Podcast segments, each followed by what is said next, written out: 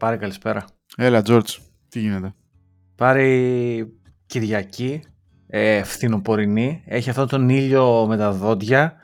Ε, είναι καιρός για χουχούλιασμα, θα πω την αλήθεια. Δηλαδή είναι τέτοιος ο καιρός. Ε, δεν είναι για τίποτα, να πω την αλήθεια. Φιλαράκι, διαφωνώ. Ε, κατά ανάγκη, βέβαια. Ε, Μιας και έχω ξυπνήσει εδώ και 4 ώρες και παραπάνω. Έχει πολύ ωραίο ήλιο. Έχει ωραίο ήλιο. Ε, έχει ωραίο καιρό για ε, παιδική χαρά. ναι, είναι και αυτό. Έχει ευκαιρία δηλαδή να βγει λίγο ενέργεια και όλα αυτά. Δεν έχει πάρα πολύ κρύο. Οπότε ναι, έχω ήδη ξεκινήσει δυνατά τη, τη μέρα, αλλά όπως σου έλεγα και πριν, είναι από αυτές τις Κυριακές που μερικές φορές λες δεν θέλω, δεν θέλω τίποτα από κανένα. Δεν θέλω τη συμπόνια κανενός. Ναι, αυτό. Πάρε Ε, εγώ να... Ναι, πες Έχω George, ένα, πες. έχω ένα θέμα. On the back of that που λέμε και στη Λαμία. Ε, και το θέμα είναι οι σχέσεις μεταξύ δύο, δύο φίλων. Όταν η ζωή τους, τους, τους πάει αλλιώς. Είναι κάτι το οποίο κυκλοφορεί στο μυαλό μου το τελευταίο καιρό. Και όχι μόνο αφορμή με σένα, έχω και άλλους φίλους οι οποίοι είναι σε μια πολύ όμορφη ηλικία που έχετε τα παιδιά σας, τις οικογένειές σας και είμαστε κι εμείς μια κατηγορία από μόνοι μας, οι καραμπάκουροι οι οποίοι ζούμε σε, ένα, σε μια άλλη εποχή, σε, ένα άλλο, σε μια άλλη πραγματικότητα, ξέρω εγώ. Και το σκεφτόμουν και λέω ότι α, α, αυτή η σχέση φιλική, όπως και όλες οι σχέσεις, χρειάζονται προσπάθεια και από τις δύο πλευρές. Χρειάζεται η μία προσπάθεια, να κατανο... η μία πλευρά να κατανοεί τον άλλον να τον μπάκουρα που είναι Παρασκευή βράδυ και είναι έξω για μπύρες και, να κα- και, και, και από εδώ πλευρά να κατανοεί τον, τον άλλον τον άνθρωπο ο οποίος ξέρεις, Κυριακή το πρωί είναι στην παιδική χαρά. Ξέρεις, στην πραγματικότητα πού τη βρίσκεις στη μέση λύση; Πού υπάρχει η μέση οδός σε αυτή Ωραίο, το ωραίο, dynamic; ο- ωραία συζήτηση για καφεδάκι, φραπεδάκι σε κάποια ωραία γωνιά της Αθήνας εκεί πέρα Μπράβο. και τα λοιπά και μετά να πάμε και για φαγητό κάπου, δεν ξέρω Ναι, Λοιπόν, μ' αρέσει. Ωραίο θέμα έτσι λίγο για να, να μην πούμε τα, τα γνωστά. κοινωνικό. Κοινωνικό. Ε, η μέση λύση. Καταρχήν πιστεύω ότι η τεχνολογία, να το πούμε και λίγο έτσι φιλοσοφικά, μας έχει σώσει. Ναι, Ε, δεν είναι... Δηλαδή, εμένα τουλάχιστον μου έχει δώσει την ευκαιρία ό, ό, όλες, ό, ό, όλες αυτές οι δυνατότητες, είτε αυτό λέγεται Slack, είτε λέγεται WhatsApp, είτε λέγεται Signal, είτε λέγεται βιντεοκλήσεις πια, που είναι όρημα πια όλα αυτά, να κρατάω μια επαφή ε, με ανθρώπους στους οποίους εκτιμώ, αγαπώ ή γενικότερα θέλω να έχω τέτοια. Τώρα, κατηδί, ε, πιο συγκεκριμένα, όχι κατηδίαν, ε, νομίζω, George, φοβάμαι ότι η δική μας σχέση θα διαταραχθεί μόλις έρθει στο δικό μου κόσμο. Ε, καλά, ξέρεις όμως τι θα γίνει αυτό. Εσύ το. Όχι, μετά θα έρθουν όλα τούμπα. Γιατί όταν εγώ θα έρθω στο δικό σου τον κόσμο, εσύ πλέον τα δικά σου τα παιδιά θα είναι μεγάλα και θα έχεις χρόνο. Δηλαδή, όταν, αν ποτέ εγώ έρθω στο δικό σου τον κόσμο, εσύ τα παιδιά σου θα είναι μεγάλα και θα σε φάση το αντίθετο. Δηλαδή, θα Και σε εγώ τι θα κάνω, θα πηγαίνω ξανά στα κλαμπ έξω και στις pub και τα λοιπά, δεν ξέρω. George, Όχι, δεν αλλά θα νομίζω. κάνεις, θα κάνεις άλλα πράγματα. Δεν ξέρω τι θα κάνεις για την περίοδο. Κοίταξε, ε, ε, αυτά τα πράγματα είναι ανταλλαγή, έρχονται και παρέρχονται. Ε, εκεί, εκεί που αυτό που θα κάνεις νομίζω και είναι κλασικό μετά, είναι θα είσαι ο παλιός θείος που τα έχω περάσει εγώ και κάτσε να σας πω εγώ που τα Ο, ξέρω. κλασ... δηλαδή, ο κλασικός ο μαλάκας ο Έλληνας που είναι και λίγο χερέκακος. Καλά, θα κάνεις παιδιά, πω πω, καλά, ε, καλά, δεν ξέρεις, σε περιμένει. Αυτό μου αρέσει πάρα πολύ. Έχω πιάσει τον εαυτό μου και εγώ το κάνω με κάποιους φίλους και πρέπει να το σταματήσω γιατί το συχαίνομαι. ναι, είναι, Ε, είναι, είναι ένα θέμα αυτό. ναι. Νομίζω εντάξει, ε, εσύ ας πούμε είσαι πιο δεκτικός λίγο να έρθεις στο δικό μου το πρόγραμμα. Από την άλλη όμως και εγώ ξέρω ότι δεν μπορώ να ακολουθήσω το δικό σου το πρόγραμμα, αλλά έτσι κι αλλιώς επειδή γι' αυτό μου αρέσει το remoteness. Η σχέση Ναι. μας πια εξελίσσεται remotely, κακά τα ψέματα, παρόλο που δούμε, ζούμε στην ίδια πόλη. Μια πόλη που έχει ουσιαστικά σχεδόν τον ίδιο πληθυσμό σε όλη η Ελλάδα ε, και δεν είναι έτσι Καλά και στην Αθήνα το ίδιο είναι. Δηλαδή, αν μένεις στο Χαϊδάρι και ο φίλος είναι στο, στο Κηφισιά και το Μαρούσι, δεν είναι ότι λες, Άιντε, πάμε τώρα και δεν ξέρω εγώ τι. Ναι, δεν η- την έχω αυτή την εμπειρία εγώ, δεν την ή, ξέρω. στην, ή στην παραλιακή, δεν ξέρω εγώ τι. Ε, εντάξει, νομίζω ότι έχουμε βρεθεί κάπου στη μέση, αλλά έχουμε και μια on, online διαδικτυακή επαφή συνέχεια και κάπως αυτό κρατάει τη φάση. Ε, και, και εκεί το, Ε, και εκεί το πήγαινα βασικά. Το θέμα σε αυτή την περίπτωση και γενικά όπως, όπως όλες οι σχέσεις, έτσι και μια φιλική σχέση χρειάζεται, χρειάζεται αυτό, να, να βρεις τον άλλον ρε παιδί μου εκεί πέρα. Δηλαδή ξέρω εγώ όταν κάπου πρέπει να υπάρχει ένα open mind από τη μία την πλευρά σε φάση okay, Ίσως- ο άλλος, ο άλλος ίσως- στέλνει μηνύματα με, με, με, με με, δεν ξέρω, με βλακή, ξέρω εγώ, και με να κλαίνουν τα παιδιά. Ε, ξέρεις, χρειάζεται κατανόηση. Και Ίσως έκανα λάθος, βέβαια. Έκανα λάθος. Πιστεύω ότι θα σε χάσω όταν ξαναφύγεις από το στάτου του Μπάκουρα που λες και εσύ. Όχι όταν, ε, όταν έρθει στη δικιά μου φάση. Γιατί όταν είσαι παντρεμένος με παιδιά, η ζωή για τους άλλους, όταν σε βλέπουν απ' έξω, είναι πιο βαρετή, αλλά είναι αυτό που θέλεις εσύ. Πρέπει να είναι βαρετή η ζωή και σταθερή. Ναι. Αλλά νομίζω όταν ξεφύγεις πια από το I'm alone ε, status και ξαναμπεί σε σχέση, νομίζω, νομίζω εκεί θα σε χάσω, Τζόρτζ. Ε, εντάξει, εκεί πάντοτε όταν, ε, όταν μπαίνει ένας άλλος άνθρωπος στη ζωή, πάντοτε όλες οι σχέσεις ε, κάνουν ένα κόλλο παραπέρα για να, για να χωρέσει. Συγγνώμη, μπορείς να κάνεις λίγο πιο πέρα να κάτσεις. Ναι, όλες οι σχέσεις εδώ κάνουν ένα κόλλο παραπέρα για να κάτσει κι ο άλλος, κατάλαβες. Αυτό ήταν ένα πεντάλεπτο segment για να πούμε γιατί κάνουμε επεισόδια κάθε δύο εβδομάδες. Ε, γιατί η, η ζωή είναι τέτοια που για να βρούμε αυτόν τον κοινό χώρο ε, ακόμα και αυτό το επεισόδιο για μας είναι ένα κατσάπ. Δηλαδή στην πραγματικότητα όντως ηχογραφούμε το κατσάπ δύο ανθρώπων. Δηλαδή είναι ναι, αυτό είναι αλήθεια αυτό είναι αλήθεια. Ναι. Γιατί μερικές φορές και μέσα στην εβδομάδα δεν, δεν προλαβαίνουμε να, να τα πούμε έτσι κι αλλιώς αναγκαστικά. Επίσης, έχουμε υποσχεθεί σε πολύ κόσμο, σε, πολύ, σε κάποιο κόσμο να τους φέρουμε guest στην εκπομπή. Ναι. Αλλά τώρα, ε, όπως λένε και οι Άγγλοι, όλη αυτή η φάση, όπως λέει και ο George, είναι spontaneous. Δηλαδή, γύρισα από τις κούνιες, ο George είχε ξυπνήσει και δεν πήγε για καφέ για να πάει να σπάσει τα iPod του, ας πούμε. Θα μας πει λίγο. Μια ιστορία. Και είμαι σε φάση, είσαι έτοιμος, ναι, OK, okay, ανεβαίνω. Αυτή τη στιγμή τα μωρά τρώνε, ας πούμε, είναι στα καρεκλάκια, οπότε έχουμε 45 λεπτά. Και ωραία, μπορούμε, μπορούμε να το κάνουμε. Αλλά ξέρεις, σε φάση, ναι, και τρεις η ώρα να μπει και ο άλλος online κτλ. Δυσκολευόμαστε πάρα πολύ να το κάνουμε. Ζητούμε συγγνώμη, δεν είναι αγένεια. Είναι απλά αυτό ότι ε, θέλουμε να φέρουμε και άλλο κόσμο, θα τα καταφέρουμε σιγά σιγά. Ναι, μόνο θα φέρουμε. Βέβαια, να πω την ιστορία τώρα που πάρει. Ε, Πάμε, Τζορτζ, ωραία, ωραία, ωραία academic ιστορία. Ωραία academic ιστορία, λοιπόν. Ε, όσοι με ακολουθείτε στο Twitter την Παρασκευή το βράδυ, θα παραδείγω ότι έκανα ένα. Ε, ε, έτσι ένα series of posts, ξέρω εγώ, το οποίο μίλαγα για τα καινούργια μου τα ακουστικά, τα AirPods Pro 2, τα οποία είναι και από την ανακοίνωση των τελευταίων hardware που έκανε η Apple, ας πούμε, στο τελευταίο της event, ήταν αυτό που μου κίνησε την περιέργεια πιο πολύ απ' όλα. Δηλαδή, ε, εγώ χρησιμοποιώ πάρα πολύ τα AirPods, τα first generation, τα κλασικά, πολύ βολικά anyway. Τα έχω τρία, τέσσερα, που, δεν ξέρω πόσα χρόνια, τα έχω πολλά χρόνια τέλος πάντων.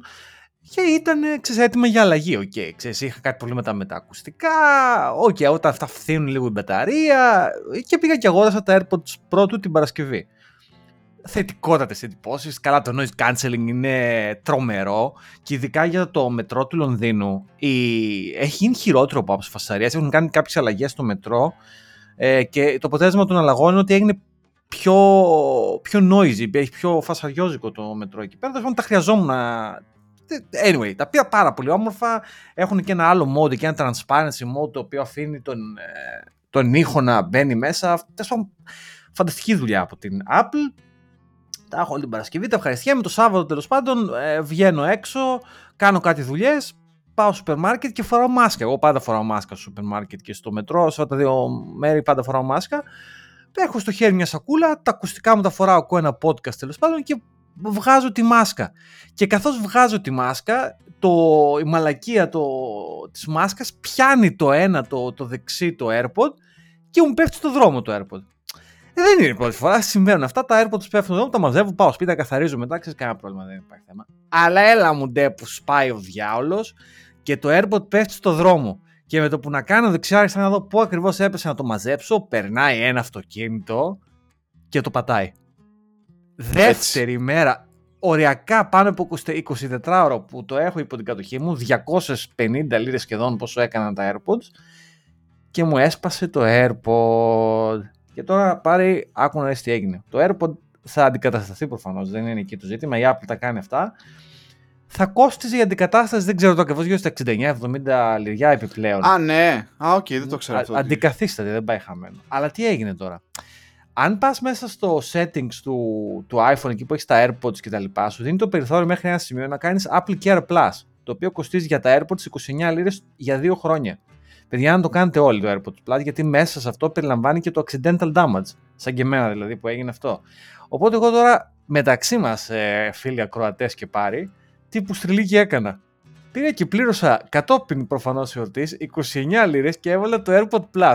Οπότε τη Εκείνη Δευτέρα... τη στιγμή που τα πάταγε, τύψαμε το αμάξι.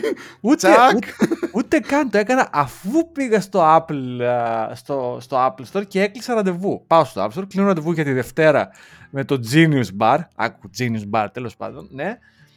Και αφού το κλείνω, μου έρχεται η επιφύτηση του Αγίου Πνεύματος και λέω: Όπα, φίλε, θα κάνω προστιλίκη ελληνικό γνήσιο.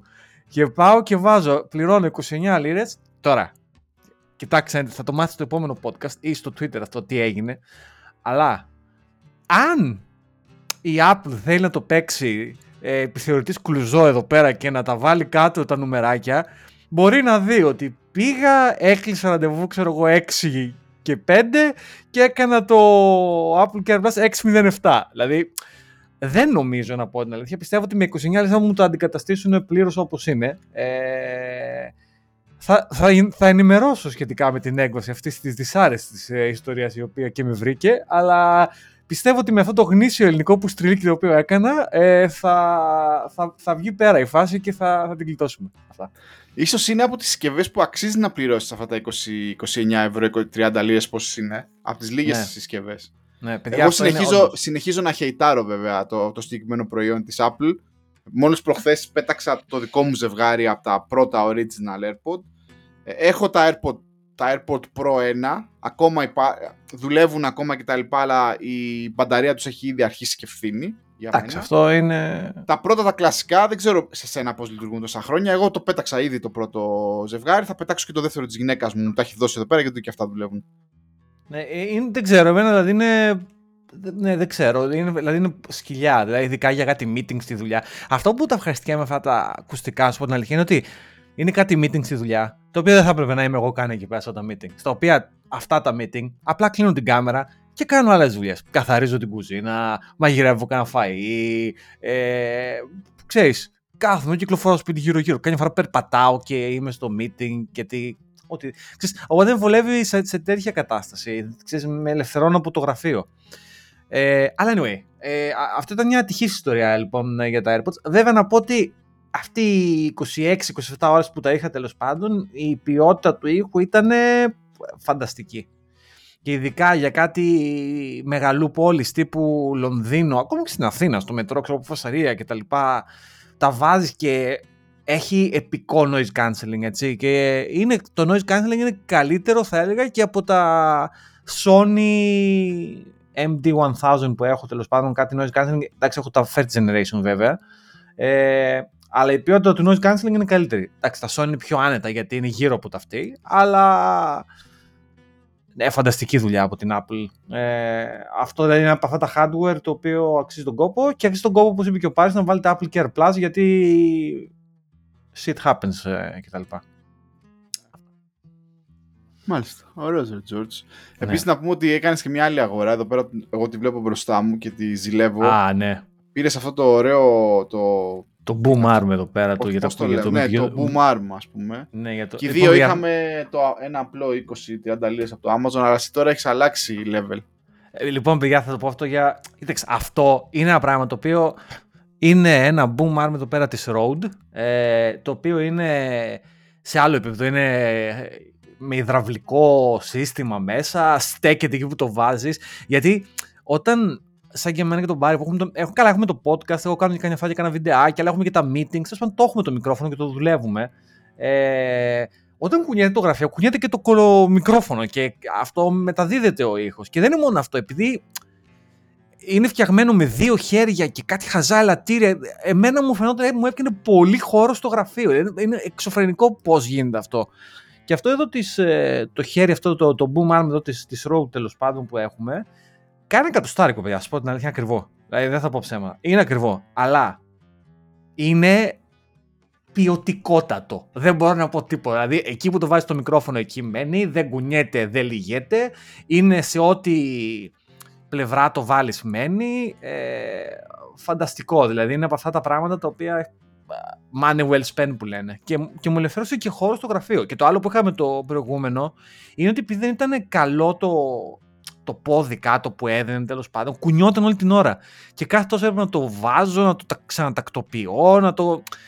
Τέλος πάντων. Anyway, ήταν μια αγορά αυτή πάλι που ξέρεις, για, για μας εδώ τώρα που έχουμε το μικρόφωνο και το παλεύουμε, αξίζει τον κόπο, την προτείνω επιφύλακτα. Ε, είσαι ωραίος. Εγώ δεν αγόρασα κάτι, George. Α, όχι. Δεν ξέρω αν το είπα την περασμένη φορά. Κατάφερα και έκανα subscription στους Financial Times. Έκ, έκοψα τα πάντα και έκανα Financial Times. Εντάξει, γουστάρω ε, επί της ουσίας να διαβάζω ατελείωτα τα comments στα άρθρα. Ναι. Ε, μιλάμε ότι κάποιοι αναγνώσεις εκεί πέρα είναι μάλλον στο επίπεδο cult ας πούμε ε, και οι ίδιοι Financial Times γενικά έχουν πολύ ισχυρές απόψεις, ιδιαίτερα για την αγγλική πολιτική σκηνή που γίνεται, έχει γίνει τσίρκο τα τελευταία, τις τελευταίες μέρες. Ίσως και χειρότερο από το ελληνικό πια. Δηλαδή, Δεν θα περίμενα θα το λέγαμε αυτό, αλλά παιδιά ναι, τα πράγματα είναι ναι. σε επίπεδο Ελλάδα 2010, 2012, τέτοια κατάσταση χειρότερα.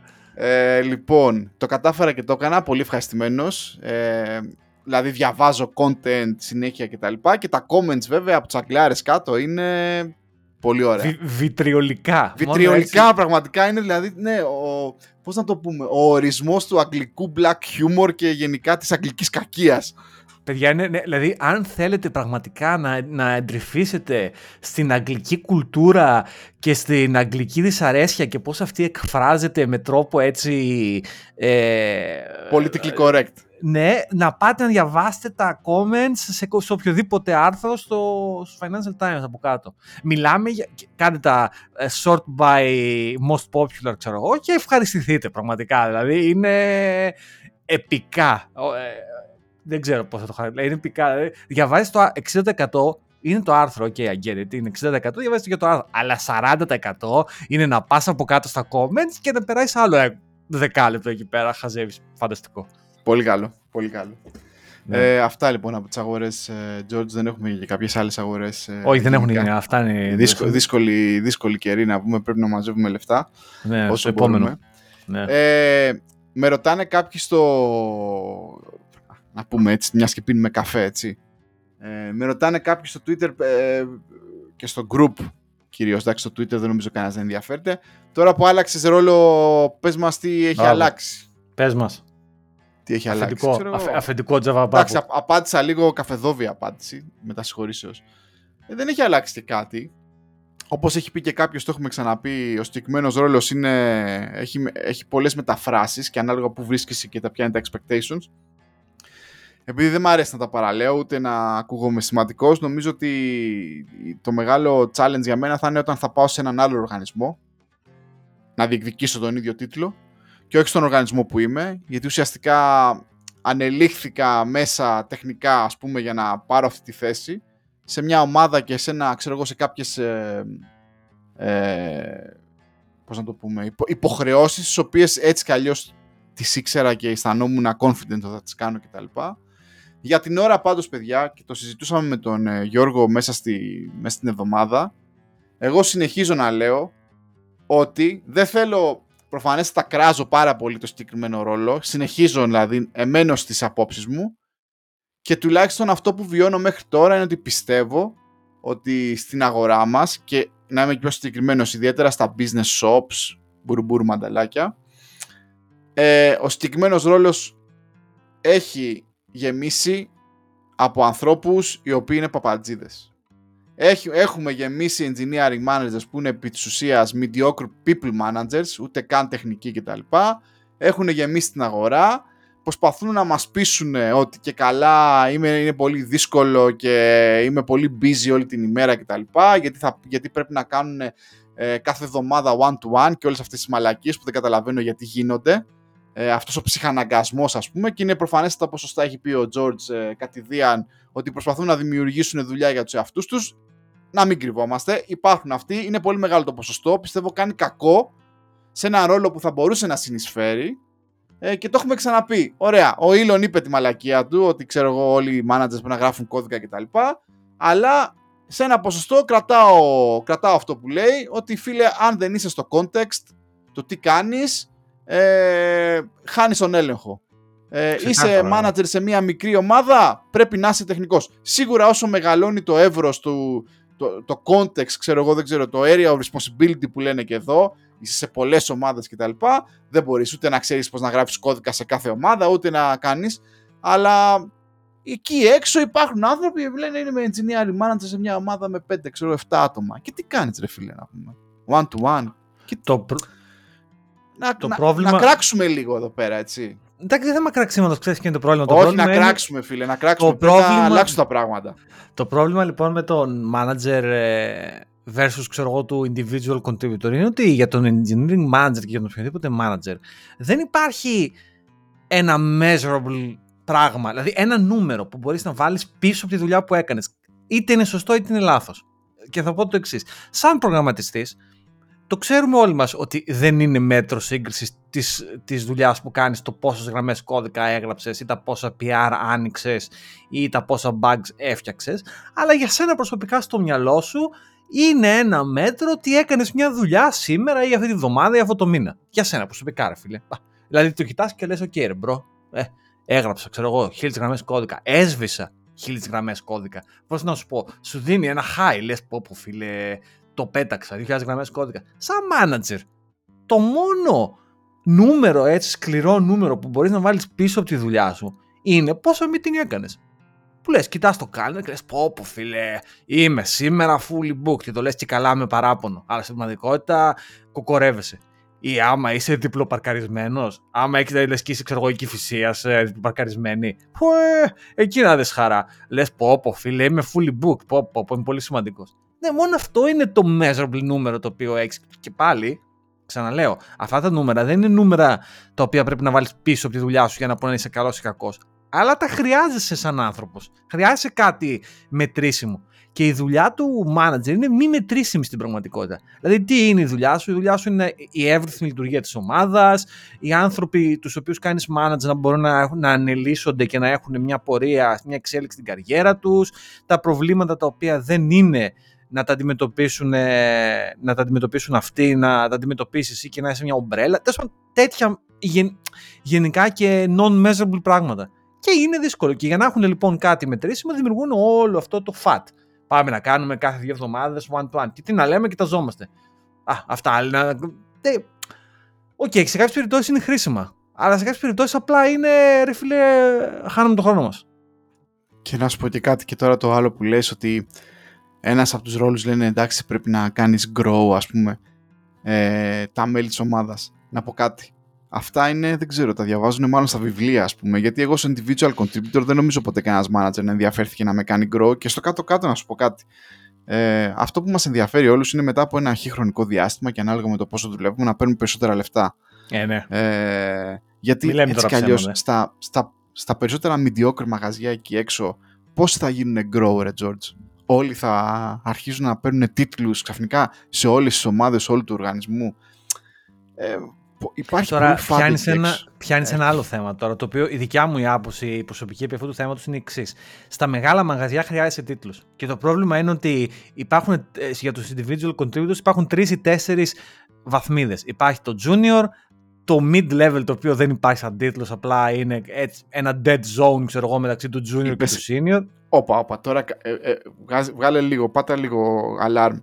Αυτό για μένα είναι μεγάλο πρόβλημα αυτή στην αγορά. Έχουμε καταργήσει το ρόλο του mid. Medium, Ναι. mid skill κτλ.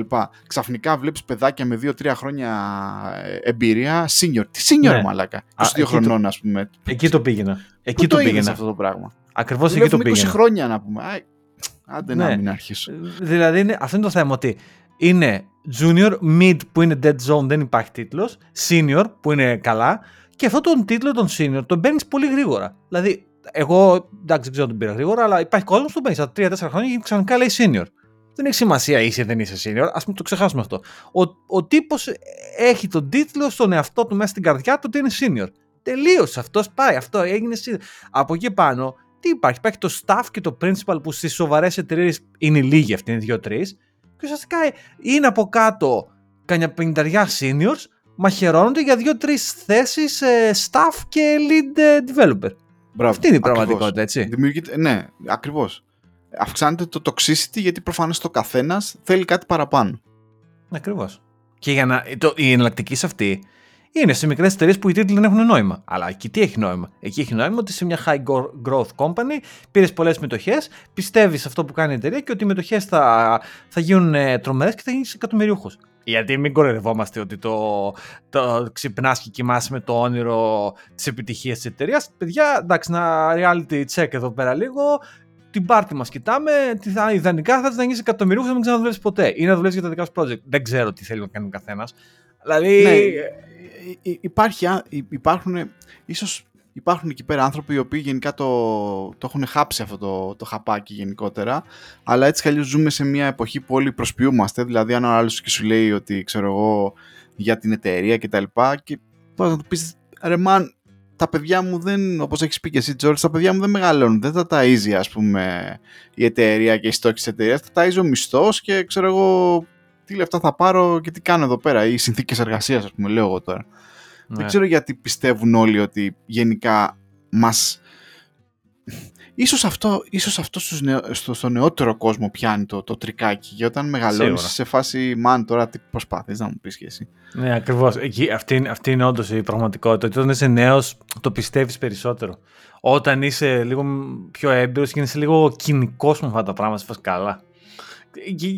Γιατί γίνεις όμως έτσι; Γιατί τα έχεις δει 200 φορές και επαναλαμβάνονται με τον ίδιο τρόπο. Δηλαδή είναι σαν να σε βάλω να ξαναδείς επεισόδιο των Friends. Αυτό με τον καναπέ. Το έχουμε δει 200 φορές. Εντάξει, δεν είναι αστείο τώρα πλέον. Ε, εντάξει, εντάξει και εκεί, καναπές. Ξανά, αφού βγάλαμε το flash, έρχομαι ξανά σε αυτό που λες. Ε, ε, Ω engineering manager, ε, έχει σαν ας πούμε success ε, ξέρω εγώ, factor το πώς θα μεγαλώσουν, πώς θα κάνουν grow, ξέρω εγώ, οι, οι αυτοί που μανατζάρεις.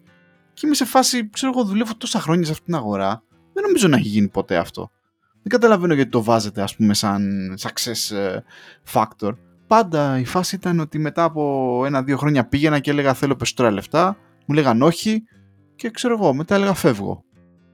Και δεν καταλαβαίνω ας πούμε. Πραγματικά. Τώρα, είναι μια αλήθεια την οποία με δυσαρεστεί γιατί στην πραγματικότητα για να, για να πάρεις ένα τίτλο ή ένα παραπάνω boost ας πούμε στα λεφτά πρέπει να αλλάξεις δουλειά το οποίο κάτι χάνεις ε, αλλάζοντας συχνά δουλειές, κάτι κερδίζεις. Anyway. Και, και ε, για να μην το παίζω μάγκας και επί της ουσίας, και τους ευχαριστώ πάρα πολύ τον τωρινό μου εργοδότη, αυτό το deal πήγα και έκανα πια. Δηλαδή βγήκα μπροστά και είπα ότι θεωρώ, ξέρω εγώ, θέλω να πάω σε αυτό το ρόλο, έχω αποδείξει αυτά, κάνω αυτό κτλ. Δε, αν δεν θέλετε να μου το δώσετε, αν θέλετε να φέρετε κάποιον άλλον, πολύ καλά, σας ευχαριστώ πάρα πολύ, καλά να κάνετε, αλλά εγώ θα φύγω. Δεν δουλεύει πια για μένα. Ε, ε, αυτό ήταν το καθαρό deal. Ε, είναι πια δηλαδή transactional, αλλά με κατανόηση, όχι με hate. Τους ναι. Θέλω να αναλάβω την ομάδα, γιατί την τρέχω εδώ και δύο χρόνια και δεν έχω κάνει deliver. Α, ναι. Ωραία, πάρτιν. Ή όχι, συγγνώμη, δεν θεωρούμε ότι πρέπει να την αναλάβεις, θα φέρουμε τον Γιώργο. Τέλεια, φυλάκια, να είστε καλά. Ωραία. Δεν, δεν λειτουργεί για μένα. Ναι. Ε, αυτό, δεν υπάρχει. Δεν υπάρχει απάντηση σε αυτά τα θέματα. Και να πω και ένα άλλο λάθος που έχω κάνει στην καριέρα μου, Τζος, μιας και τώρα το, το πιάνουμε. Προφανέστατα, όσο μεγαλώνεις, αυξάνουν, αυξάνουν και τα θέλω σου, αλλά αυξάνει και η και αυτοεκτίμησή σου και το πιστεύω στον εαυτό σου. Όταν ναι. ήμουν νεότερος, κάνοντας, προσπαθώντας ίσως μερικές φορές να εκβιάσω είτε περισσότερα λεφτά είτε ένα ρόλο, όταν δεν μου δινότανε για τους χύψη λόγους, πολλές φορές γιατί έφταιγα εγώ, πολλές φορές γιατί είχαν απόλυτο δίκιο, ξέρεις, δεν είσαι έτοιμος ή ξέρω εγώ, δεν αξίζεις αυτό που θέλεις. Δεν, δεν πήγαινα και έλεγα τέλεια, πολύ ωραία παιδιά, σας ευχαριστώ πολύ, ωραία, το βουλώνεις, μαζεύεις τα πραγματάκια σου, πηγαίνεις κάπου αλλού ας πούμε κτλ. Πολλές φορές καθόμουν εκεί με hate, να μείνω εκεί, όχι να σας αποδείξω κτλ ξέρεις, και εγώ ήμουνα μέσα στο Εγωισμό, ίδιο... Εγωισμός δικός μας αυτός. Εγωισμός, πρέπει να ναι. αντιμετωπιστεί. Ναι. Λάθος. Λάθος. Δεν, λάθος. Δεν σε εκτιμάει ο χύψη. Τέλεια. Είναι μικρή αγορά, δεν χρειάζεται να χειτάδει πια. Ξέρω, okay, στην πείρα με το φίλο μας τον Τζορτ θα πούμε τι μαλάκας αυτός και τα λοιπά. Δεν θα ξαναδουλέψουμε μαζί. Ναι, ρε, εντάξει, Αλλά ξέρεις, επί της ουσίας είναι. Δεν με θεωρείς ότι ξέρω εγώ θέλω να πάρω αύξηση ή θέλω να πάω από junior, senior, δεν ξέρω εγώ τι. Τέλεια, θα πάω αλλού.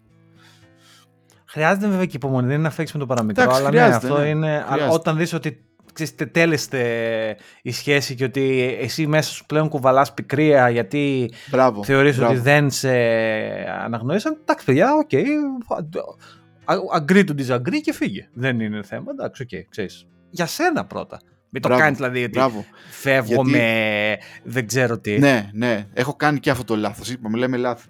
Αυτή η πικρία μετά γίνεται τοξικότητα Και μετά δίνεις Και εγώ το έχω λαβή κάνει. να πούνε και τι μαλάκας είναι αυτός. Κοίτα τώρα εδώ πέρα μας τα έχει πρίξει. Ναι.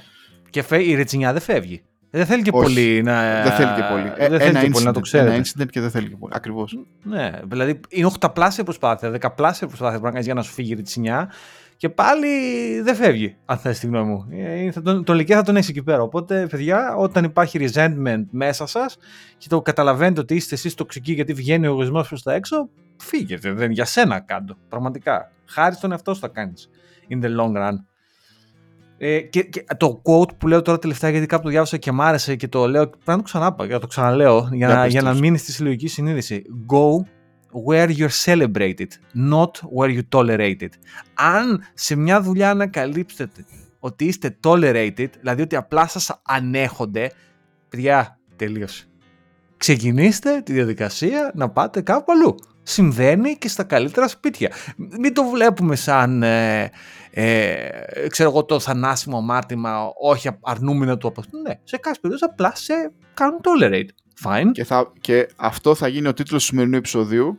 Να το πούμε τώρα. Αυτό θα βάλουμε. βάλουμε Από τίτλο. τα πιο ωραία πράγματα που έχω ακούσει και μόλις το είπες, ξέρεις, ε, α- έκανα μια. ανα- α, ξέρεις, ανέτρεξα πίσω σ- στα λάθη της καριέρας μου και είδα πόσες φορές έχω κάνει αυτό το λάθος. Δηλαδή ένιωσα πραγματικά, πώς να σου πω, ενοχές. Που δεν, γιατί Ναι. δεν ήμουν σοφός να το καταλάβω, ας πούμε. να- Δεν ήμουν όριμος να, το κα- να, να, να το εστερνιστώ όλο αυτό. Ακριβώς. αυτά είναι αυτά τα πράγματα που όταν τα λένε ακούγονται τόσο φυσιολογικά που κάνεις, ξέρεις, είναι αυτό που κάνεις το facepalm στον εαυτό σου και λες, Καλά, γιατί δεν το είχα. Δηλαδή, πώς πώς, πώς μου ξέφυγε, ήταν προς τα μάτια μου αυτή η αλήθεια. Αλλά έτσι είναι οι αλήθειες οι οποίες κάπως έρχονται και ξέρεις, κάνουν κλικ ρε παιδί μου κάποια πράγματα, σαν, σαν κομμάτια του puzzle που λείπανε. Για μένα αυτό ήταν. ένα από- Και ξέρεις, κάπου ρε παιδί μου στην καριέρα σου, στη ζωή σου γενικά, πρέπει να έχεις αυτό που λέμε τα principles. Τα principles δεν είναι κάτι ιδεατό, κάτι ιδεολογικό, έλα να κάνουμε το κομμουνιστικό μανιφέστο, είμαστε ο Μάρξ. Το, τα principles είναι κάποιες αρχές οι οποίες έχουν δημιουργηθεί με το πέρασμα των χρόνων στις- και την πορεία σου σαν άνθρωπος ό,τι και να κάνεις και τις ακολουθείς. Αυτά είναι τα principles. Κάποια principles είναι καλύτερα, κάποια... μμ, εντάξει, οκ, μπορεί να τα αλλάξει κιόλας τα principles, ε. Δεν είναι, δεν είναι χαραγμένα στην πέτρα. Α, τα, άμα, μετά αλλάζουν τα, με, με τα χρόνια. Έτσι είναι γι' αυτό. Γι' αυτό, Ε, George, πιστεύω ότι εσύ είσαι ο πραγματικός engineering manager. Όχι, και μωρέ, νομίζω- δεν- δεν- Εσύ είσαι, αν είσαι, ήταν- είσαι, είσαι ο ανθρώπινος engineering manager. Α, ο Ενώ ανθρώπινος. εγώ είμαι ο Άγια Μίσου, πάμε να κάνουμε το task και να κάνουμε deliver. Ω, Εγώ είσαι, το είσαι πιστεύω πιο αυτό, ταλαν- George. Είσαι Το πιο, τα, πιστεύω. είσαι πιο ταλαντούχος. Κοίταξε, αυτό ισχύει. Άκου να δεις, Ναι, ισχύει. ναι. Όταν, όταν, ο Σωθήκαμε. άλλος, όταν ο, ο- ισχύει όμως, όταν ο άλλος είναι πιο ταλαντούχος στη δουλειά του σαν προγραμματιστής, δε- βγάζει περισσότερο trust στην εταιρεία. Δηλαδή, το οποίο τελικά, το έχουμε ξαναπεί αυτό, δεν ξέρουμε αν είναι απαραίτητα το σωστό πράγμα, αλλά ξέρεις, ο Πάρης είναι πολύ καλός προγραμματιστής και είσαι καλύτερος από μένα. Δηλαδή, το, λέω- το, λέω- το λέω εγώ, το λέω σε όλους να το ξέρουν. Είσαι καλύτερος από μένα. Και δημιουργείται μεγαλύτερο trust. Και όταν δημιουργείς αυτό το trust στην εταιρεία και δεν έκανες και σφάλματα χαρακτήρα, γιατί Πες τα, έμαθες πες τα, από τα πες τα. λάθη σου, γιατί αυτό είναι σημαντικό, ορίστε που έρχονται αποτελέσματα. Έτσι είναι η πραγματικότητα. Αχ, και μιας και μιλάμε έτσι, έχουμε πιάσει πάλι τα επαγγελματικά, έπιασε το, το μάτι μου ένα, ένα tweet το οποίο α, από, από ό,τι είδα Γιώργο, George το, έχουν, το, έχουν, το έχει κάνει, το έχει αποσύρει ο Μάστορας. Α, για πες. Swizec. S-W-I-Z-E-C. Τέλος πάντων, βγαίνει ένας τυπάκος ο οποίος έχει και τίτλο Swizec. Α, το, α, α, το έσβησε το tweet ο παίχτης, βέβαια, αφού ήταν ε, κοτσάνα του και Ξεκινάς μετά. όμως και ξεκινάμε άσχημα. Ναι, ο οκ. τίτλος του στο Twitter είναι Swizec, Swizec Teller, ξέρω εγώ, Writing a Manning Book. Δηλαδή, έλα ρε μεγάλε, σιγά να Στα τέτοια μας δηλαδή. Μα, μας το γράφεις και στο... Ότι, Hunt ναι, Street. πώς, λέμε, πώς λες, αυτό που λέει ο Πάρης είναι ο- πώς, λέ- πώς γράφεις George Στεφανής, εγώ Πάρης Αποστολόπουλος και τα λοιπά. Ο Writing τύπος έχει a βάλει Swiss Tech Teller, Writing a Manning Book. Σιγά, ρε, ο- μπρο, ναι, Όπα, όπα, τι όπα. λες. Όπα Κάτσε, λίγο. Περίμενε να παραγγείλω και άλλο καφέ εδώ πέρα. είναι Σταματήστε σημαντικό. όλοι. Ήρ- Σταματήστε, βγέστε, περάστε έξω, όλοι ο κύριος. Φέρε, Γράφει φέρε ένα βιβλίο. espresso ακόμα να το συζητήσουμε. Κλείνει το Λοιπόν. μαγαζί, είναι τα ρεζερβέ. Τέλος πάντων, τι είναι αυτός ο τύπος, πρέπει να είναι κάποιο, ξέρω, είναι καλός engineer, δεν ξέρω, μπράβο του κτλ. Βγαίνει λοιπόν και, και κάνει ένα tweet, το οποίο δεν υπάρχει πια, ίσως θα βάλω ένα screenshot ή όχι. Yesterday, Ναι, λέει, I βάλω. saw a senior full stack web engineer who couldn't close an input tag in React. Τέλος πάντων, επί της ουσίας ο τύπος λέει ότι ήρθε κάποιος για συνέντευξη, ε, ο οποίος έλεγε ότι είναι senior full stack engineer, του έκανε τη συνέντευξη και του ρώτησε κάτι απλό, κάτι basic, HTML ας πούμε κτλ. Και, και δεν το ήξερε και άρχισε και κράζε. Πρώτα απ' όλα, τι, θέλω, στα, θέλω, τι σταθεί θέλω, και τα λοιπά. θέλω να βάλω μια παρένθεση εδώ πέρα, γιατί το διάβασα σαν front-end developer και μα το θέλω, δεν καταλαβαίνω τι, τι λέει αυτός ο τύπος. Το input tag για όσους είναι front-end developers, αλλά και για όσους ξέρει λίγο web, ας πούμε, έχετε κάνει, είναι αυτό που λέμε self-closing. Δεν, Εντάξει, μπορείς να το κλείσει γιατί γενικά η HTML είναι λίγο versatile. Γιατί άμα κάνεις X, HTML και τα λοιπά, που είναι όλα αυτά τα React και τα λοιπά, client minds, μπορείς να. Αλλά το input είναι self-closing tag. Δηλαδή το ανοίγει και απλά βάζεις μια παύλα στο τέλος και ξέρεις. Δηλαδή, ένα... δεν κατα... Πραγματικά δεν καταλαβαίνω τι λέει, γιατί γκρινιάζει, αλλά αυτό που λέει, ο τύπος είναι τοξικός. Δηλαδή πήγες στην συνέντευξη και με το που τελειώνει η συνέντευξη βγαίνεις στο Twitter και κράζεις τον άλλον που κόλλησε στη συνέντευξη γιατί αγχώθηκε, γιατί δεν ξέρω εγώ τι. Άσε μας, ρε μεγάλε. Ρε παιδί μου, σε ένα βαθμό, OK, okay, πηγαίνει συνεντεύξεις. Πολλοί έχουμε πάει άσχημα στις συνεντεύξεις. Oh. Ή ξέρω εγώ, υπάρχουν πολλοί, όπως λέμε και εμείς, 22 χρονών senior, πηγαίνουν στις συνεντεύξεις, τους κάνεις ξεφτύλα να πούμε και τους λες μεγάλε. Ok, okay, καταλαβαίνω σε ένα βαθμό τι λέει ο τύπος. Δεν ξέρω τώρα input tag στο React και τέτοια. Ok, okay, γαμώ. Αλλά αυτό ακριβώς που λες. Γράφει, γράφει, γράφει δύο-τρία tweets και μετά έρχονται κάποιοι τύποι και του λένε ότι είσαι, είσαι μαλάκας. Ναι. Δηλαδή πηγαίνει και κράζεις τώρα κάποιον που μπορεί ας πούμε, να σε έχει ψάξει ήδη, να ξέρει και το Twitter handle σου και τον. Ξέρεις, και το κάνεις πολύ συγκεκριμένο. Δηλαδή, εσύ ο ίδιος ξέρουμε ποιος είσαι, αυτός που έκανε απλά ξέρει ποιος είναι και που έκανε απλά κτλ. Μην το. ξέρω εγώ, μην κράζεις στο επόμενο. Πολύ άσχημο, πολύ άσχημο. Πολύ άσχημο. Ναι. Πολύ, δηλαδή, και από ό,τι φαίνεται, πολύ μάλλον empathy. έφαγε πολύ κράξιμο και το, το κατέβασε το, το τέτοιο, το tweet. Ε, εντάξει, κράξε ρε φίλε με το φίλο στο Γιώργο στην pub, ξέρω εγώ στην καφετέρια και πες καλά ήρθε ένας μαλάκας, δεν ήξερε αυτά τα βασικά και που έχουμε μπλέξει. Ok, okay, όλοι το λέμε, κακά τα ψέματα. Ε, αλλά τώρα, ναι, λίγο ό,τι να είναι. Είναι, είναι, είναι και το... Συνεχίζει, συνεχίζει το interview να είναι ένα, μια παρωδία γενικότερα. Είσαι Ναι, στο έλεος είναι. του καθένα. Δεν του έκλεισε το input tag στην HTML, ok, Σε έβγαλε άχρηστο. Σε γάμισε, τελείωσες. Ναι, είσαι άχρηστος. Τελείως. Όλη η καριέρα σου, όλη, σου- όλη σου η προσπάθεια, όλα τα. Μπούλο. Είσαι- πε- τι- Cancel. Άλλαξε, γίνει- φτιάξε πιάτα, κάνε πότερη. Άλλαξε δουλειά. Ναι. Cancel. Είναι κάτι τοξική, θα τον βάλουμε, έχουμε ένα screenshot, θα το βάλουμε. Να πάτε στο site μας, badguys.fm, το λέω γιατί κάποιοι δεν ξέρουν ότι έχουμε site, badguys.fm. Στο τελευταίο επεισόδιο τα βάζουμε εκεί πέρα, τα έχουμε πιο, πιο πολύ υλικό. Ε, αυτά, για, το, για τον παιχτά. Και επίσης πάρει κάτι άλλο που έκανες στην προηγούμενη εβδομάδα. Μου έστειλες την πέμπτη το πρωί, ήταν νομίζω, μου έστειλες ένα φανταστικό talk. Είχα, είχα να ακούσω τόσο καλό talk, ούτε ξέρω από πότε ε, του Τζον Ρομέρο. Ποιος είναι, παιδιά, ο Τζον Ρομέρο; Τον ξέρετε, τον Τζον Ρομέρο, και ας μην τον ξέρετε. Ο Τζον Ρομέρο είναι ένας εκ των δύο ιδρυτών της ID Software που έχει κάνει το Quake, που έχει κάνει το Doom. Το που- Wolfenstein 3D. Το Wolfenstein έχουν δουλέψει με ένα άλλο στούντιο, αλλά ναι, το Wolfenstein 3D. Και γενικά αυτός και ο. Πώς το λένε τον άλλο. John Carmack. Ο John Ναι, ο, Carmack. Κα- ο John Carmack, ο οποίος αυτή τη στιγμή είναι CTO, ας πούμε, εκεί στο, στη, στο, στη Meta που κάνει κάτι. Τι κάνουν εκεί πέρα, κάτι virtual reality, κάτι VR, τέτοιο, anyway. και βάζουν ποδαράκια στο Zuckerberg. ναι, πραγματικά αστείωτες. Έλα, ρε, John Carmack, να πούμε. Ε, Anyway. Ε, ναι, και τέλος πάντων, αυτό το talk του John Romero είναι φανταστικό. Ε, ο John Romero εκεί πέρα, τέλος πάντων, ε, το μισό talk είναι αυτά που λέει τέλος πάντων και το άλλο μισό talk είναι οι, οι ερωταπαντήσεις μετά, να πω την αλήθεια. Οι οποίες οι ερωταπαντήσεις μετά είναι φανταστικές. Ε, έχω κρατήσει εδώ τρία-τέσσερα quotes τα οποία ξέρω, ένα από αυτά που είπε ότι είναι το great tools ξέρω εγώ help make great games spend as much time on tools as possible ουσιαστικά λέει ότι δεν μπορεί να κάνεις disregard τα tools που χρησιμοποιείς για να δημιουργήσεις παιχνίδια και, αντιστοίχως και, και software έτσι δηλαδή ένα καλό IDE ας πούμε πόσο σημαντικό είναι για πάμε το IntelliJ ή πόσο σημαντικό είναι ένα καλό build tool ή και τα λοιπά ξέρεις. αυτό είναι λίγο και για μένα ξέρεις, που μου αρέσει να δουλεύω σε, σε products τα οποία είναι forward facing, client facing, ξέρεις, direct to customer. Ξέρεις, κάποια τέτοια σο- ε, σ- ε, άλλα project, αν έβρισκα για παράδειγμα ένα software, ένα project το οποίο απευθύνεται σε προγραμματιστές, το οποίο αποτελεί tool, θα ήταν πάρα πολύ καλή ιδέα, γιατί και αυτοί είναι customers και αυτά είναι πολύ σημαντικά πράγματα. Ε, ή ας πούμε λέει ένα άλλο ότι as soon as you see a bug, fix it.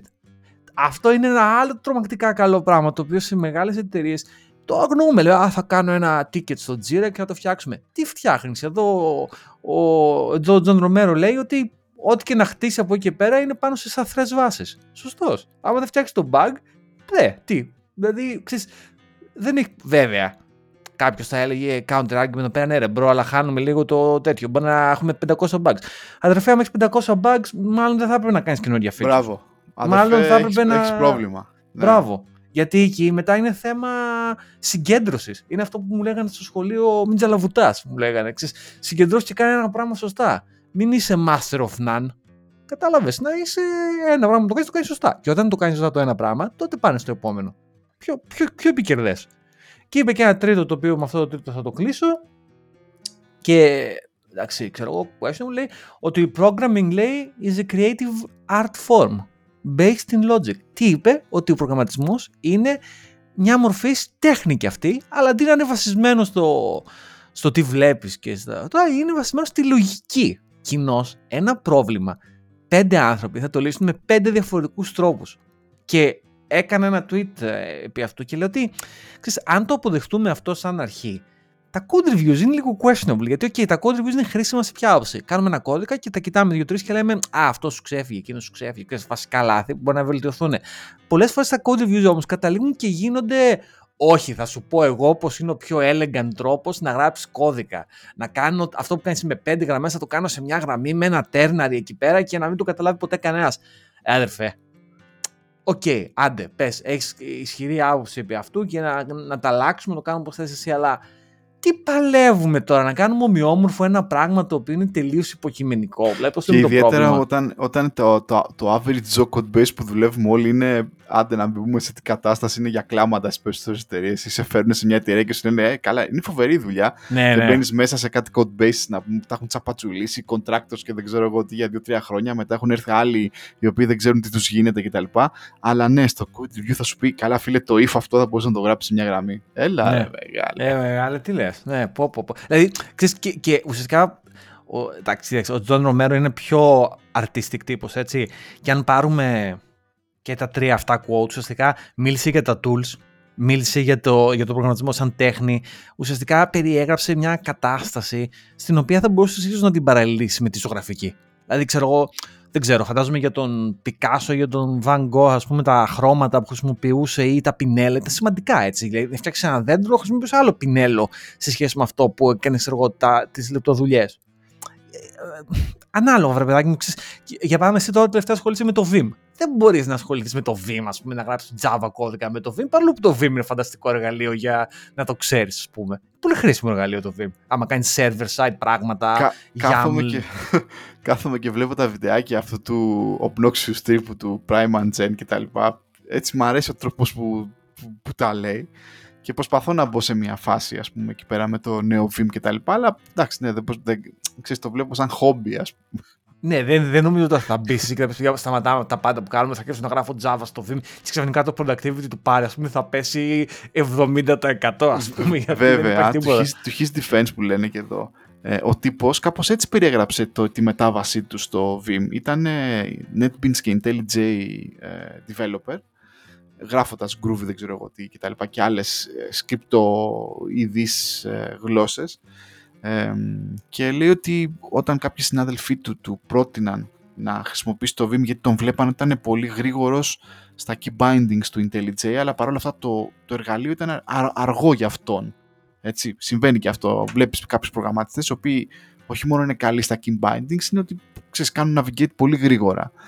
Ε, λέει ότι το πρώτο ένα-ενάμιση μήνα η- το, το productivity του είχε διαλυθεί εντελώς, αλλά τελικά ήταν η σωστή κίνηση. Εντάξει, δεκτό. Ναι, εντάξει, κοίταξε. ε, είπαμε. Τα σωστά εργαλεία για τη σωστή δουλειά και για το σωστό άνθρωπο. Δηλαδή, αν για σένα όντως το Vim είναι το σωστό εργαλείο, πάσο. Go for it. Α, Μην ακούς κανένα. Δηλαδή, ξέρεις. Έτσι. Αυτά. Anyway, ε, θα το βάλω ε, τον, ε, τον John Romero το talk από κάτω. Είναι φανταστικό. και δηλαδή, το, είναι και μια το έτσι. τέτοιο, το, το conference αυτό που είναι έτσι πολύ ε, ε, elitist ε, conference, ε, το Strange Loop. ε, Δεν το γενικότερα ξέρω δηλαδή, γενικά. πώς θα το Ναι. πω, ναι. το έχω ξανακούσει. Ε, έχει- είχε πολύ ωραία talks. Τι, ξέρω εγώ πότε έγινε πριν κάποιους μήνες και τώρα βγήκανε. Ε, ωραίο, έχει, έτσι διάφο- έχει- υπάρχει ένα άλλο talk που μιλάει για τα regular expressions. Φοβερό. Μμμ. Και την ιστορία των regular expressions. Ή έναν άλλον τύπο που λέει, ξέρω εγώ, πώς ουσιαστικά το software development αντί να πηγαίνει μπροστά, πηγαίνει προς τα πίσω με τα abstraction κτλ. Ε, περί κάκου κώδικα κτλ.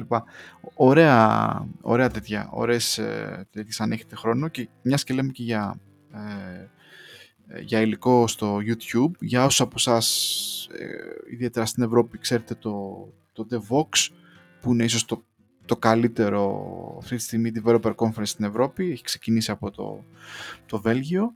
Ε, να είναι καλά οι άνθρωποι και οι Βέλγοι, ο Στεφάν. Ε, ήταν την περασμένη εβδομάδα. Να πω ότι έχω πάει πάρα πολλές φορές. Έχω μαζέψει αρκετά λεφτά πολλές φορές από τις προσωπικές οικονομίες για να μπορέσω να πάω όσο δεν ήμουν στην Ελλάδα. Ε, το υλικό και όλες τις παρουσιάσεις βγήκαν αμέσως στο YouTube. Δηλαδή ούτε πήγες ούτε, ούτε πλήρωσες τίποτα, πάρτα. Θα βάλω ένα link, ε, ιδιαίτερα αν είστε Java, Java κεντρικοί developers, έχει πάρα πολύ υλικό και Java έτσι, σαν να ήσουν εκεί. Ε, να πω βέβαια τώρα, έχω αρχίσει τελευταία και γράφω έτσι χαζογράφο, φαντάζεσαι, ε, χαζογράφω λίγο Java, σε αυτόν τον άχαρο κώδικα τον οποίο έχουμε εκεί στη δουλειά Java 8, ε, ε, αλλά παρόλα αυτά θέλω να πω, με μια τρίτη ματιά, έτσι, μια και το συζητήσαμε, ότι έχει εξελιχθεί πολύ η γλώσσα. Δηλαδή η Java που την είχα πιάσει τελευταία φορά το 2016, με τη Java που γράφουμε σήμερα, ας πούμε, ειδικά με τα τελευταία Java 11 και τον ανήφορο, ας πούμε, κτλ. Καμία σχέση, πραγματικά. Το μόνο, το, το, τα μόνα δύο μελανά σημεία τα οποία βρίσκω ακόμα με την Java είναι αυτό το folder structure, το οποίο είναι θάνατος πραγματικά, δηλαδή για το Θεό. Ε, και το άλλο επίσης που δεν έχει λυθεί κατά την ταπεινή μου άποψη είναι ότι όταν η Java πάθει κάποιο error, ε, πραγματικά, δηλαδή αυτά τα stack traces πρέπει, είναι acquired taste για να καταλάβεις να διαβάσεις πραγματικά. Δηλαδή είναι, λες και είναι στη γωνία και ξερνάει την πρώτη κλάση που γράφτηκε ποτέ, το 1992 ξέρω εγώ. Δηλαδή είναι τρομακτικό αυτά με τα stack ε, ναι, είναι, είναι, είναι stack trace, δηλαδή αρχίζει από πάνω κάτω και σε πάει μέχρι την πηγή ας πούμε. Πραγματικά είναι σαν, το είναι σαν τον Tolkien πραγματικά. Ήταν 1992 όταν γράφτηκε η πρώτη κλάση την οποία την παραβίασε μόλις τώρα. ε, φοβερή πάσα. Είδες το season finale; Δεν το είδα. Α, γιατί η ατυχία τη με χτυπήσει. Αλλά θέλω να μιλήσουμε όμως, γιατί σε παρόλο που δεν το έχω δει, δεν θέλω να πούμε γιατί ούτω ή άλλω θέλουμε να κάνουμε spoiler για τον κόσμο που δεν το έχει Όχι, δει. Όχι, δεν θα πούμε, ναι, θα πούμε ποιος τι και γιατί. Ε, λοιπόν, εμένα με κέρδισε το, το Rings of Power και νομίζω ότι ανέβηκε πιο πάνω από το House of Dragons αυτή τη στιγμή. Είναι, είπες τέτοια κουβέντα. Ποιος εγώ που δεν είμαι ο παδός του, του Lord of the Rings γενικότερα. Είδα τις ταινίες, δεν μ' άρεσαν όλες. Με κουράζουν τα Hobbit και όλα, όλα, όλα αυτό το πράγμα. Εντάξει, το Hobbit έχω... σε βιβλίο τώρα ήταν λίγο. Εντάξει. Ναι. Ε, φο... Έχω μείνει, δηλαδή είμαι σε φάση, όχι ρε φίλε, βγάλτε τη δεύτερη σεζόν τώρα. Δώστε όλα τα λεφτά, Jeff Bezos τώρα. Θέλουμε συνέχεια. Αυτό είναι ένα, μια αλήθεια. Το είπα και το είχαμε πει και νωρίτερα. Ότι είναι φανταστική σειρά. Όσοι πληρώνετε, που είστε σίγουρα πολύ έτσι κι αλλιώ Amazon Prime για να παίρνετε τα πακετάκια σα νωρίτερα, ε, βάλτε και δέστε το, παιδιά. Είναι τσάμπα. Δέστε το. Δεν είναι. Ε, τρομερή σειρά. Τρομερό ε, production quality. Το casting είναι πάρα πολύ επιτυχημένο. Που ήταν το πιο μεγάλο σούσουρο γιατί κάποιοι ρατσιστέ κολλημένα μυαλά λέγανε γιατί, τα, γιατί η Νάνη είναι, δεν είναι άσπρη, τραγικά παρά ασχοληθώ κάνει στη ηλίθιο τα σκέφτεσαι αυτά. Φανταστικό casting, φανταστικό production quality, τα βιβλία τους κάνανε justice κατά τη γνώμη μου, δηλαδή δεν κάνανε disrespect τίποτα. Ε, να το δείτε, φανταστικό. Ε, το κρατάω το τελευταίο επεισόδιο. Πολύ ωραίο. το κρατάω, ναι. Ε, θα το δω και αυτό όμως. Τώρα μπορεί και σήμερα. Γιατί τι κάνω, τελειώνω, τελείωσα σχεδόν Θέλω να το πω γι' αυτό. Τελείωσα και το δεύτερο παιχνίδι, το The Last of Us. Ε, γιατί και αυτό θα βγει μια σειρά του χρόνου και ήταν ένα παιχνίδι που ήθελα να τα τελειώσω. Τα είχα ξεκινήσει κάποτε. Anyway, τα τελείωσα στο PlayStation 5 και τα δύο. Ε, τρομερό storytelling, παιδιά. Και, και, και, για το Lord of the Rings αλλά και για αυτό το παιχνίδι θέλω να πω το εξής. Ο κοινός παρονομαστής και των δύο αυτών πραγμάτων είναι το storytelling, η ιστορία που λέγεται, το σενάριο. Ε, τρομερό, τρομερό. Δηλαδή αυτό το παιχνίδι δικαίως θα γυριστεί σε σειρά, έχει πάρα πολύ ψωμί, ανατροπές. Ε, το παιχνίδι αυτό πρώτα απ' όλα, το δεύτερο ειδικά παιχνίδι, έπιασε και έκανε ολόκληρο παιχνίδι την ερώτηση που μπορεί κάποιοι να είχαμε ρωτήσει και όταν ήμασταν στα διάφορα first person shooters και σκοτώναμε ε, πράγματα και λέγαμε καλά, αυτός που σκοτώνουμε ξέρω δεν είχαν οικογένειες. Πώς βρεθήκαν εκεί, δηλαδή ξέρεις, τι διάολο. Και ξέρεις, αυτό το. Ξέρεις, είσαι στο Call of Duty και σκοτώνεις άλλους και λες, ρε μαλά, αυτή δεν είχα. Δηλαδή, σκοτώνω όλους αυτούς. Ποιοι είναι αυτοί οι άλλοι που σκοτώνω, ξέρεις.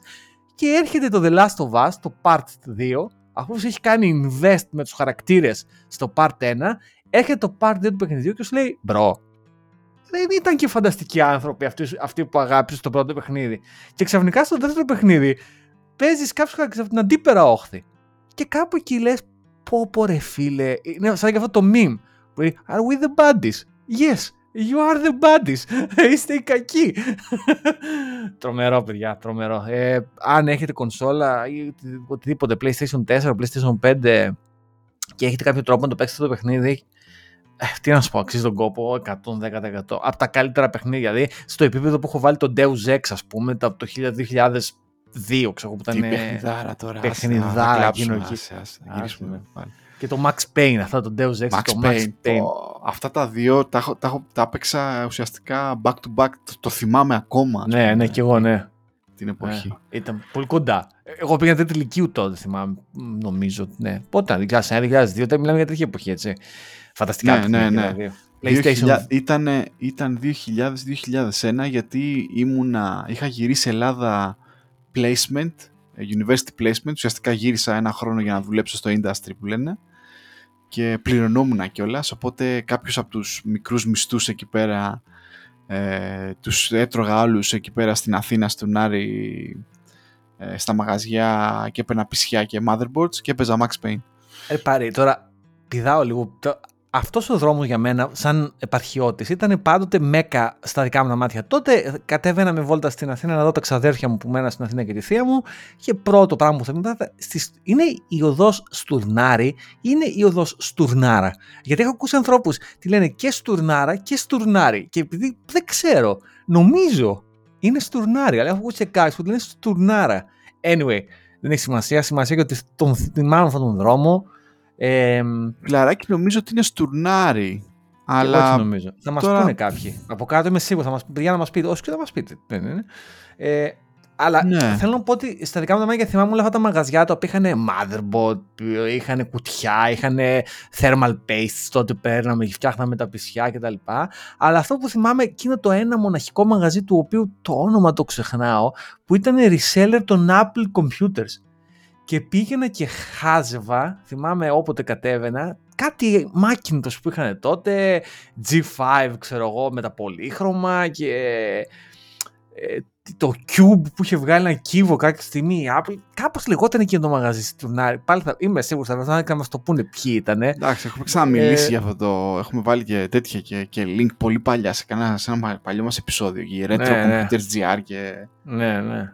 Ε, Έτρωγα πολλά λεφτά εκεί πέρα απλά για να παίξουμε Max Payne. Να πούμε. Ναι, αυτό.